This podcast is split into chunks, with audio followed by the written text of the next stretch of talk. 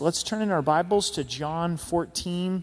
Really excited about the study this morning. We're in John chapter 14, verse 1.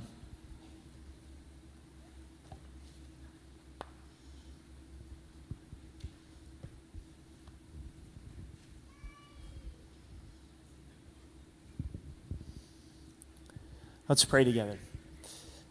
Father, we do thank you for the beautiful weather that you've given to us, the sunshine, great temperature, and we're thankful for your presence with us, your love for us, the promise of peace that surpasses our understanding. And we ask today that we could really experience your peace, where our hearts are troubled, where there is discouragement and dismay and anxiety, that you would come and meet us in a supernatural way with your peace. Would you send your Holy Spirit to lead us and guide us in truth? In Jesus' name, amen. It seems that troubled hearts is the state of the mind of the world today. If we were to take a snapshot of our country, a snapshot of our culture, I think that many of us are experiencing troubled hearts. There's concern on a national level. There seems to be so much hatred in our country, a, a lack of love and a lack of respect. Uh, there's concern politically. Where's our country headed politically? There's concern economically. I mean, when you think about the country's national debt, it's, it's not sustainable. There's concern with violence. Every time we open up a, a, news app, there's more violence that is, is taking place. And that causes our hearts to be troubled. But it's not just what's happening on a big scale, but it's also what's happening on a personal level, isn't it? There's things that are going in your heart and your mind. Maybe there's relationships that are causing you to experience trouble in your heart. It's your own finances. Maybe there's challenges inside of your job. Maybe there's challenges inside of your, your physical health. And as we go through this life, there's lots of difficulty that we face. And what Jesus promises us in this section of Scripture is peace peace for troubled hearts. The setting is that Christ is about ready to go to the cross. He's moments away from his trial and his crucifixion. He's served the disciples with communion, he's served them by washing their feet, and now he's preparing to be crucified. The disciples have just heard bad news in three ways. The first was that Jesus is departing and they can't go with him.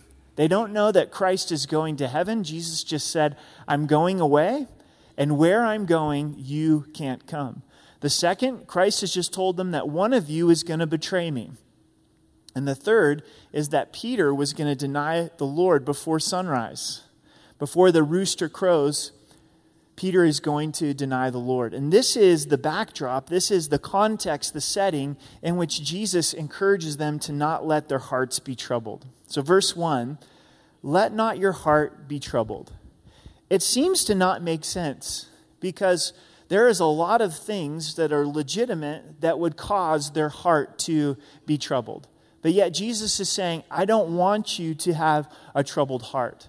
I don't want you to be in this place of this stirred, anxious spirit. I want you to be in a place of peace. And what we understand with this instruction is that we do have the option to walk in God's peace or not. Don't allow your heart to be troubled.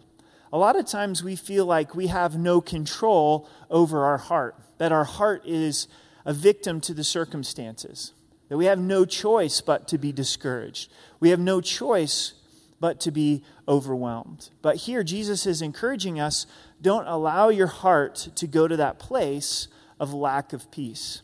I really felt the song that we just sang is fitting for the message this morning.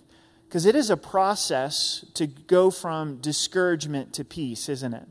It's a process to go from worry and anxiety to rest. I love the Psalms because the Psalms are very honest. And David many times begins with discouragement in his songs. I'm, I'm discouraged, I'm, I'm overwhelmed. But as he spends time with the Lord and focuses on the Lord, he moves to a place of peace and a, a place of understanding that God is his refuge. In Proverbs 4, verse 23, it says, Guard your heart because out of it flows the issues of, of life. Protect your heart. Safeguard your heart. Pay attention to the condition of your heart. Okay, Lord, I'm going through my days and my heart's really troubled. It's overwhelmed. And choosing to press into God's promises and His presence to experience His peace. And so Christ is going to give us the remedy. He's going to show us how we can experience peace from a troubled heart. He says, You believe in God, believe also in me. There's going to be three things that we focus on this morning to experience God's peace. And the first is to believe in God, to trust in God. Jesus says, if you're believing in the Father, believe also in me. This would be a difficult time for the disciples to trust Christ. They don't understand how all of these events are going to lead together they're not going to understand the resurrection until after it takes place, even though Jesus has warned them about it. Their hearts are going to be overwhelmed, their hearts are going to be discouraged. And as they go through this process of Christ's crucifixion, Jesus says it's really important believe in me, trust me, trust that I have a plan. We're instructed to walk by faith and to not walk by sight. So that means many times that we're not going to understand what God's doing in the circumstances of our lives. The peace that God is desiring to give us is one that surpasses our understanding. God oftentimes doesn't come to us and say, Here's the 10 reasons why I'm doing this in your life. Here's the 10 reasons why you're getting laid off from your job. This is how I'm going to develop your character, and this is how I'm going to provide for your family in the future. We're, we're left in these moments of, am I going to trust God? What situation is troubling you? Put that into the hands of God. Look at God's faithfulness as it's displayed through creation. It's a beautiful week here in Colorado Springs. There was one morning where fresh snow on the peak and coming down on to the range a bit, but yet there was all this green the mountains are green, but yet on the top it's just filled with snow. It was beautiful, and the best part is the snow was up there and it wasn't down here, right? God's creation reminds us of his wonderful, gracious care of us. The Word of God, the promises of God, to press ourselves into God's promises, to have a list of your favorite promises of God and saying, This is a difficult time, but I know that I can trust in the promises of God we have an advantage over the disciples because we're living prior to the cross. We look back on the cross and we know the love of God displayed that Jesus died for us and rose again. So we can say, Lord, I don't understand my circumstance. I don't understand the trial and the difficulty that I'm going through.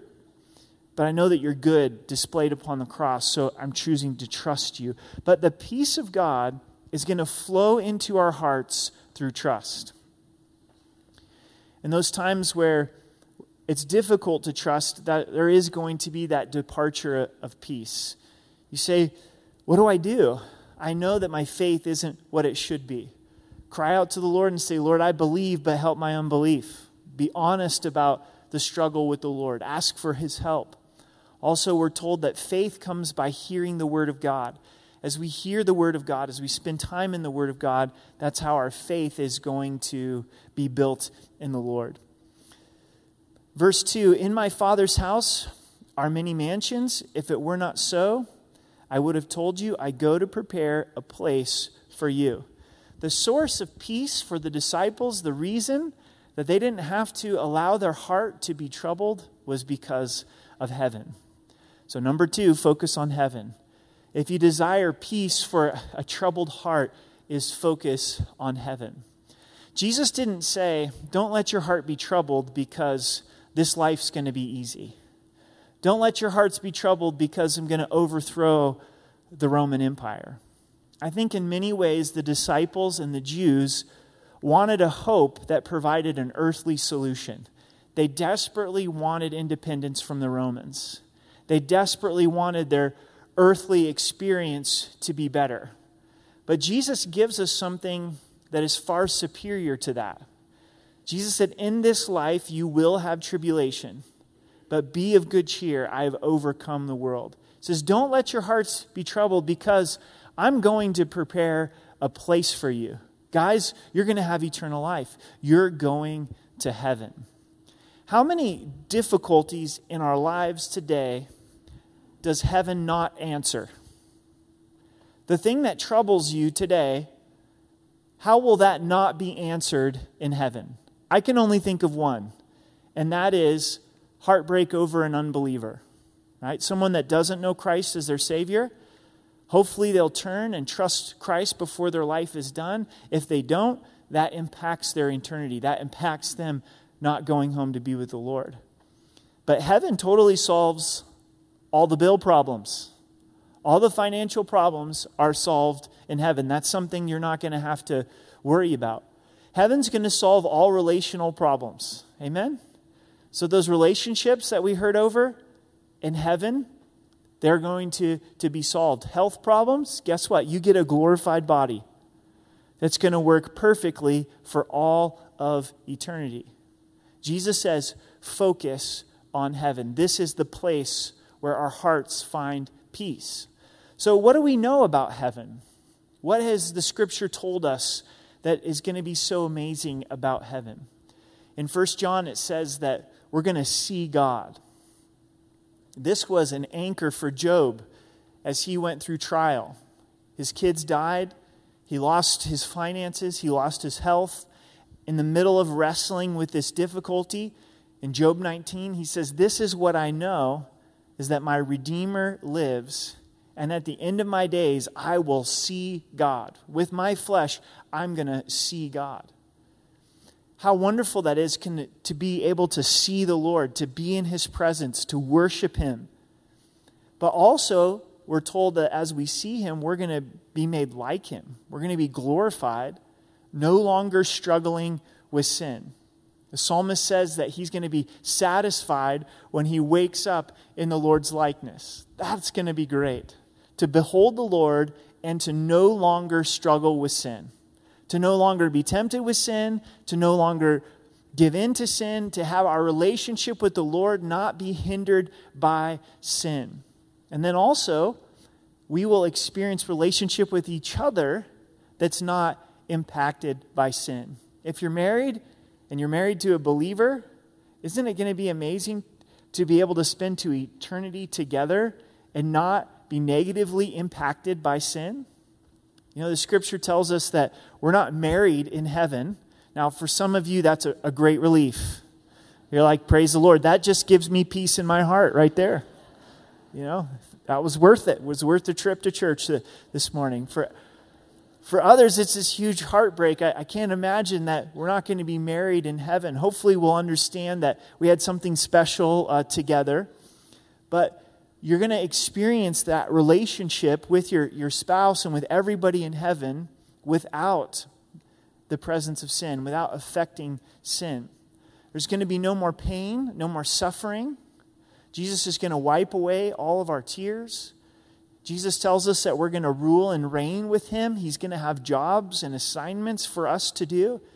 And actually, our faithfulness here on earth determines the assignments that he's going to give us for, for all of eternity. I think we would agree that though this life is painful, it's also really good, isn't it? All that we experience in this life, all of the good things that we experience in this life, are just a little bit of a foreshadowing of how wonderful that heaven is going to be. Heaven is so good from God's perspective that he says, Precious in the sight of the Lord is the death of the saints. That's what the Bible says. So when God brings home a believer, he goes, Oh, this is good. This is their homecoming. They get to join me in the presence of the Lord. Also, the Spirit of God puts this hope inside of us. I want to read to you a verse out of 1 Corinthians 2, verse 9 and 10, and it may be one of the most misquoted verses in the Bible. Let me tell you why. It says, Eye has not seen, nor ear heard, nor is it entered into the heart of man the things which God has prepared for those who love him. And that's where we normally stop. Ear hasn't heard, eye hasn't seen, nor has it entered into our imagination how good heaven is going to be. But why is this misquoted? Is because of verse 10. But God has revealed them to us through his Spirit, for the Spirit searches all things, yes, the deep things of God. So, what God is saying is yes, my eye hasn't seen anything close to what heaven's going to be like. My ear hasn't even begun to hear the sounds that are going to be in heaven. My heart can't even begin to imagine, but the Spirit of God has put this hope inside of me. The Spirit of God has revealed this to me of how wonderful heaven is going to be. Now, I would think for most of us, you knew this coming in this morning to focus on heaven. But yet, don't we really struggle with focusing on heaven in the midst of daily life? Come on, we're trying to get laundry done, trying to navigate Costco, trying to stay on top of the bills, and just navigate life, get through work, get through yard work. I'm sure you're going, man, it's a blessing that the weather's warmer, but now I've got weeds to deal with. I've got grass that needs to be mowed and all of these challenges of life, and we're not really thinking and focusing on heaven. We're instructed to set our mind on things above. So, how does God grow us to a heavenly perspective? And does God desire for us to have a heavenly perspective? Yes. So, this is how He gets us there. The first is through trials. Trials are God's gift to make us look forward to heaven and realize that this life is not all that there is. Trials bring us to that place. When things are going great, we're like, well, I'm not really thinking that much about heaven.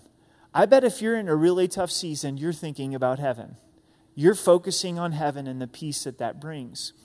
Another way that God gets us to have an eternal perspective is through our treasure. Jesus instructs us of what to do with our money. And it's really not our money, it's, it's God's money. And he encourages us to invest physical money into a heavenly treasure. Give that money to the work of the Lord, and then that results in your heart being placed in heaven. That our heart is going to follow treasure. Now, why does God ask us to give? Is it because he's broke? He's like, well, the stock market's not doing so good.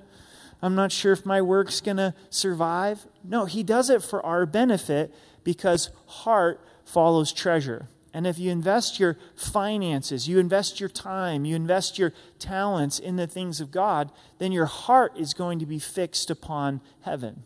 Maybe you follow a high school sports team just a little bit until you have a student that plays for that high school. All of a sudden, your interest in that team has gone way up. Why? Because heart follows treasure. Heart follows treasure. So, where we invest our treasure, our heart will be also. And then, lastly, God moves our hearts with a focus on heaven through transfers. When a loved one passes away who's a believer and they're in the presence of the Lord, doesn't heaven become very real? Doesn't heaven become a place that you're looking forward to for that reunion with the Lord and that reunion with a loved one? Focus on heaven. That's where God brings peace into our lives. Well, guys, I'm in real trouble. I've got to get to verse 14 before the 11 o'clock service. So, verse 3 And if I go and prepare a place for you, I will come again and receive you to myself, that where I am, there you may be also. The beauty of heaven is that it's intimate and personal with Christ. Jesus is saying, I'm going to prepare a place for you, and then I'm going to come and receive you to myself and we're going to forever be together. And this takes place either through the death of a believer or what the Bible describes as the rapture of the church, when Christ is going to return and, and take believers who are alive at that time home to be with the Lord. How cool would it be to be alive during the rapture of the church if that's what the Lord chose? In verse 4, and where I go, you know, and the way you know. Thomas said to him, Lord, we do not know where you are going, and how can we know the way? We know that Jesus is headed to the cross, the resurrection, and ascension to be with the Father, but he hasn't spelled this out for the disciples that he is going to ascend to the Father. So Thomas asks the question We don't know where you're going. I'm so thankful that the disciples had the relationship with Jesus where they could ask honest and real questions. And hopefully, for us in our relationship with the Lord, we can ask questions when we don't understand and we're confused. To ask the Lord, to ask one another, and that's how growth takes place in our lives. In verse 6, Jesus said to him, I am the way, the truth, and the life. No one comes to the Father except through me. This is the sixth of seven I am statements in the Gospel of John. These I am statements are statements of deity. In the book of Exodus, God gave himself the title, I am that I am. Jesus continues with that title and says, I am the bread of life. I am the door. I am the light of the world. And here Jesus declares, I am the way, the truth, and the life. No one comes to the Father except through me. It's only through Jesus that we're able to come to the Father in relationship and in eternal life. What Jesus didn't say is he didn't say, I'm a way, I'm one option of many. He claims to be exclusive. I am the only way. We do look at Pikes Peak, and there's several ways to hike Pike Peak. There's several trails, and they all end up at the top as long as you keep hiking. Some people view faith that way, and they say as long as you believe in something, it's all good to God. So if it's Buddha, Muhammad, Christ, it doesn't matter. Just, just pick one, and it all ends up in heaven. But Jesus says no. He says, I am exclusively the way. There, there's one way for salvation, and it's only through Christ. Also, what is fascinating about Christ's statement is when he says that he's the way, he's not giving us a set of instructions that will lead to eternal life. Let me illustrate this. If we have a young child that is right in the process of potty training that's at the front of the stage this morning. What would happen if you looked at this young child, the parent looked at this child and said, Okay, it is time for you to do this yourself. I want you to go down the long aisle to the big doors in the back of the sanctuary. Reach up for the handle, pull the handle, push that wood door open. When you get out to the foyer, take a right. Head to your right, and you'll come to a small, narrow door. And there on your right will be some drinking fountains, so you're another right, and then you're going to be making a decision whether you need to go into the men's bathroom or the women's bathroom. Now, do you know which one's the men's bathroom? Do you know which one's the men's ba- women's bathroom? Do you think that that child would make it? Now, remember, when kids are potty training and they come to you and they say, I got to go to the bathroom, like they have to go right now, especially when they're running around and they're playing. Child's probably not going to make it. But what if mom or dad picks up that child, puts them on their shoulders, dangerous but effective, walks the child out of the sanctuary to the restroom? What's happened? The parent has become the way. See, the Christian life is not Jesus saying, okay, here's a bunch of do betters, try harders. If, if you do well, then you're going to have eternal life. Jesus says, I have become the way. I've come in human flesh. I was crucified for your sins. I rose again. And as we believe in him, as we trust him and invite him to be the Lord of our life, then he becomes the way. He takes us to the Father, he glorifies us. And out of response to that tremendous gift, and we say, God, I want to serve you. But we're not serving him to try to attain eternal life. We're serving him because he's graciously given us eternal life. Then Jesus declares that he is the truth. He is the truth.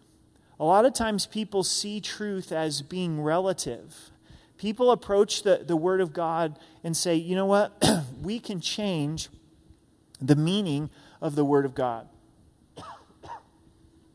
As culture changes and times change, then the message of God needs to change. But the Lord says that His truth is timeless, that His truth doesn't change. And there's this argument that goes out with the Word of God that how can we interpret the Word of God? There's so many differing interpretations of, of the Word of God. And what that really is, is it's an attack on God's ability to be able to communicate. God can't communicate clearly through His Word in a way that we can understand Him. I've got a suggestion for you this morning. I believe that God has clearly communicated through His Word, Genesis to Revelation. Not that there's not difficult passages in Scripture, but the overall message of God is pretty easy to understand. God effectively communicated His message. In fact, you can sum up His message in John 3:16.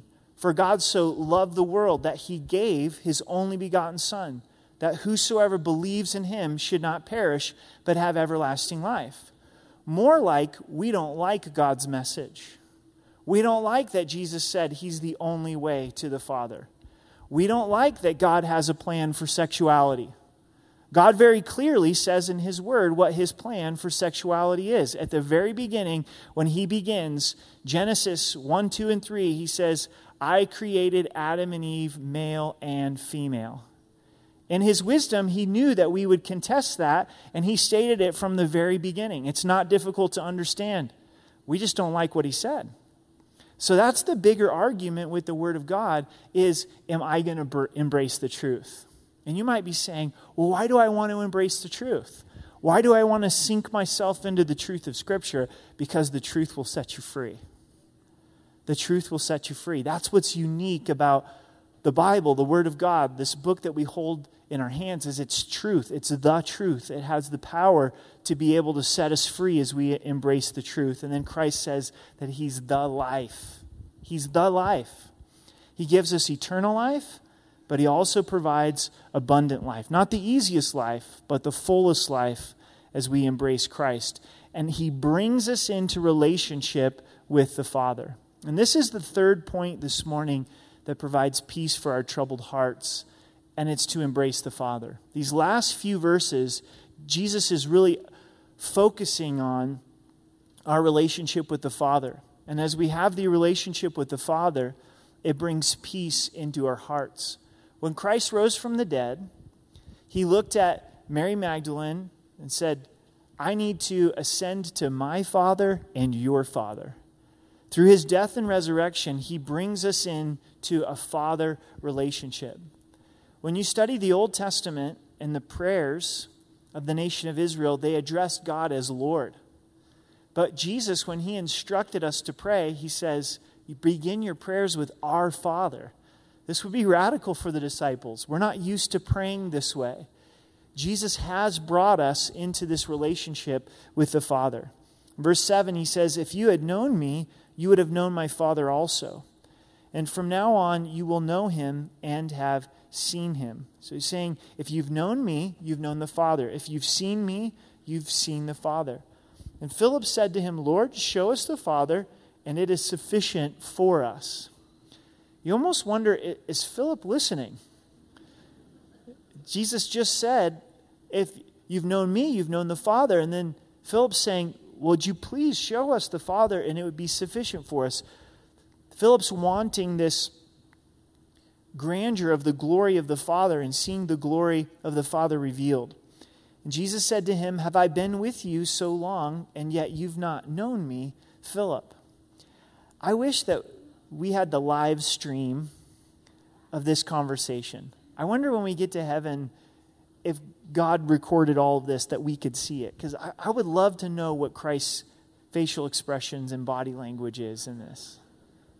I almost picture Jesus smiling a little bit you know, looking at Philip and saying, Bro, I've been with you for a long time now, right?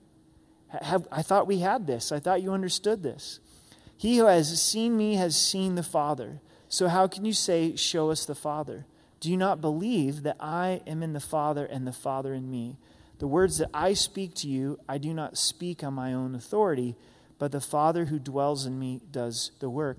So Jesus gets a little deeper with Philip and says, Are you believing what I'm saying. Philip, I know you're hearing what I'm saying, but, but do you really believe that I have manifest the Father? That when you see me, you have seen the Father, that I'm not making all of this up, I'm coming underneath his authority. And I think this is a big part of us experiencing peace for our troubled hearts, because a lot of us would go, Man, I love Jesus. I'm just not sure about the Father. He seems so intimidating. I think he's really mad at me and he's longing to bring judgment in my life. But everything that you see of Jesus, the grace, the kindness, the truth, everything of who Jesus is, it accurately portrays the Father. The Father and the Son are one. And when you see Jesus, you've seen the Father. And Jesus' whole intention is to bring us into deeper relationship with the Father. Christ spent so much time away in isolation, just being close with, with his Father. And this is how we experience the peace that surpasses understanding.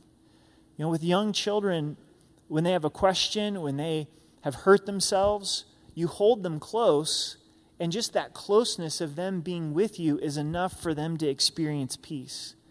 You don't have to explain to them all of the nuances of how things are going to be better. You just, just hold them close, rub their back, and it's going to be okay. And that's enough for them. And it's that relationship with the Father as we spend time with Him that we experience His peace. In verse 11, believe me that I and the Father, believe me that I am in the Father and the Father in me, or else believe me for the sake of the works themselves. Jesus is saying, Look at my works, and my works validate the fact that the Father and I are one. I'd encourage you examine the works of Christ in the Gospels, examine his death and resurrection, and it brings validation to his words. An incredible promise in verse 12 Most assuredly I say to you, he who believes in me, the works that I do, he will do also. And greater works than these he will do because I go to my Father. How is this possible? Through the filling of the Holy Spirit that we're going to spend a lot of time on as we continue in the Gospel of John. Jesus is saying, I'm going to give you the Helper, I'm going to give you the Holy Spirit. And through the power of the Holy Spirit, the disciples being used by the Lord, our lives being used by the Lord. And then this concept of embracing the Father, we're left with prayer in verse 13. And whatever you ask in my name, that I will do, that the Father may be glorified in the Son. If you ask anything in my name, I will do it. What does it mean to pray in the name of Jesus and to desire that the Father would be glorified? Now, to pray in the name of Jesus is not just to stick his name on any prayer that we desire. So we have a selfish desire that doesn't line up with the Word of God, and we pray it in the name of Jesus. Is that what Christ is talking about? Is this, is this some type of, well, I'm just going to name it and claim it, and if I believe it and I say it, I'm going to receive it? No, to pray in the name of Jesus is to pray according to his character and his nature. The name of Jesus, when it refers to that, it's everything that, that Jesus is. So think of someone that you respect that walks with the Lord, that has a deep uh, relationship with the Lord and then think, you know, does this activity go with their name? For instance, I think of my parents, Barb and Glenn Cartier. Walk with the Lord, love the Lord, serve the Lord. And I couldn't just go up to you and punch you in the face in the name of Barb Cartier. Like, it just doesn't fit. You know, if I just went up to you and said, You're a real jerk in the name of Barb Cartier, right? It doesn't work. It doesn't fit with who my mom is. She's not going to do that to you, right? Even if you deserved it, she wouldn't, she wouldn't do that to you. But sometimes we take the name of Jesus and we put the name of Jesus onto something that doesn't glorify the Lord. At times, there's been people that have been in adultery and they've come to me and said, You know what? Would you just pray over this relationship? Like, we're really experiencing God doing a work in our lives, and we're in difficult marriages, and we're coming to Bible study and we're praying together. And, and would you just pray in the name of Jesus over our relationship. It's like, I'll pray in the name of Jesus. It's going to sound a lot different than what you think. Like, I'm not going to pray blessing over your sexual sin. Lord, would you just bust up this relationship in the name of Jesus? Because it doesn't glorify you, it doesn't honor you. They're, they're married to somebody else, right? And yet, in this, there is a tremendous invitation if we will be stirred to pray in accordance with the name of Jesus. We see what it's not to pray in the name of Jesus, but what does it mean? And why is this an answer to their troubled hearts? Because there's difficulty that's going on, And Jesus is saying, I want you to be in peace. I don't want you to have a troubled heart. So trust me. Focus on heaven. And now I've given you access to the Father. And take the difficulty that you're going through and bring it to the Lord and ask that God would work in it according to his will, according to the name of Jesus. What are some things that we know are in line with the character and nature of Jesus? Jesus wants the lost to be found. So we can pray for those that don't know Christ as their Savior and ask that Jesus would work in their lives. God does want to strengthen our marriages. So as we cry out to the Lord and say, God, would you work in my marriage according to the name of Jesus? Yes. For your glory, that you would be, be glorified. You know, God wants to work in the lives of our kids for them to, to know the Lord and, and to walk with the Lord. God wants to use you in your singleness for, for His glory. All of those are in line with who God is. And hopefully, verses 13 and 14 stir us to pray. I've been feeling challenged in the last few months to cry out to the Lord in prayer because of the things that we're seeing in our city and the things that we're seeing in our culture and as humanity, as mankind, we don't have answers for the things that are taking place. Like there is a bigger spiritual need than any person can come up with answers with. Our church, we need something beyond just strategies of how to reach people in our community. Like, there really does need to be a Jesus revolution, a God ordained movement right here in Colorado Springs. That, that moves me to prayer and says, God, would you work in our community? God, would you work in the hearts and the minds of, of young people? And I would encourage you, men, join me in that prayer. What does God have for RMC? What does God have for our lives personally?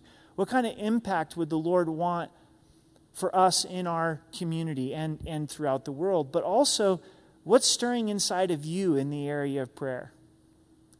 What is it that's troubling your heart? And come to the Lord and say, God, I'm going to pray in your name, according to your character and nature, according to your will, that you will be glorified. Because God responds to the prayers of his people. It's an amazing mystery of God that God is sovereign and he has his plan, but yet he chooses to hear the prayers of his people. He, he's desiring for us to cry out to him and pray.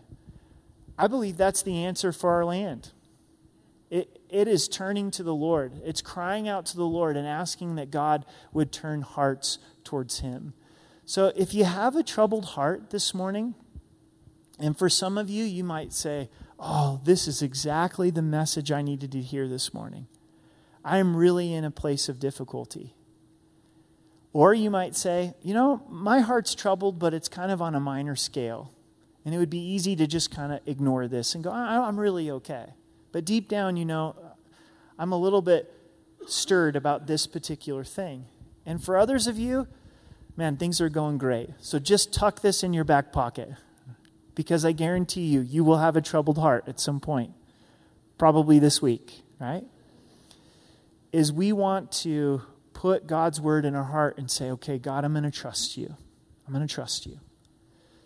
I'm choosing to place my trust in you because you're faithful and you're good. I'm going to focus on heaven. This is not all there is. I'm journeying to heaven. And then I'm going to embrace the Father.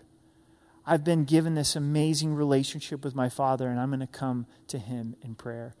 So, as we close in just a moment and sing together, for believers, if you need prayer this morning, I think it's good to be able to respond. You're saying, Yeah, I'm here. I have a troubled heart. I desire peace for my troubled heart. Pastors and ministry team will be available, and right during the song, just come say, Man, I need prayer. And for those of you that say, You know what? If I died, I don't know if I would go to heaven. How do I know that I have eternal life? How do I know that I'm the child of God? And we mentioned it, John 3:16, it's through faith, it's through belief believing that we're sinners, believing that Jesus died for our sins and rose again, and crying out to Jesus, Jesus, save me. I'm turning from my sins. Jesus, I want you to be the Lord of my life. And if you'd like to receive Christ as your Savior, I'm inviting you to come during this last song. And let me tell you, we're not going to sign you up for a church. This isn't about joining a church. A church can't save you. We're not going to ask for your money. God's not interested in your money, He's interested in your heart.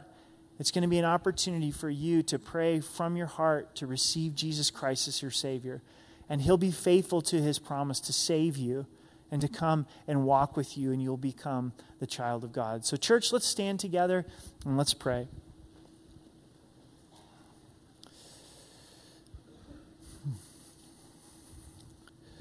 Jesus, as we read about the peace that you provide, we also want to experience it, to really walk in your peace, to trade in our troubled hearts for a heart that's filled with your rest. So we choose to trust you, to trust you with all of our hearts because you're good. That situation that you're facing, that difficulty, hand it over to the Lord. Rely upon Him, trust Him. We choose to focus on heaven. Jesus, we look forward to seeing you. We look forward to beholding you, to worship in your presence, to bow before your throne. Would you fill our hearts with that hope of heaven? May we not make the mistake to think about that this is all there is. And help us to embrace our relationship with you, Father. And we do cry out to you. Lord, the things that trouble us in our country and trouble us in our community and in our lives personally, God, we cry out to you. Lord, would you turn hearts towards you? Would you surprise people in our community that have no idea who you are, that have maybe even rejected you? That you'd be gracious to reveal yourself to them. Lord, we pray over the safety of our city and Lord, we desire this to be a safe place for people to live. Lord, would your spirit just move through our community, move through the churches? Would you bless churches as they gather today? Lord, we cry out to you. Would you work in the area of marriages? Would you work in relationship with kids? Or would you be with kids that don't have parents? Where we just see all of these needs and we ask that you would work according to your character, your nature, bring people into relationship with you. We want to be a part of your plan and a part of your mission. So we thank you and we praise you in Jesus' name. Amen.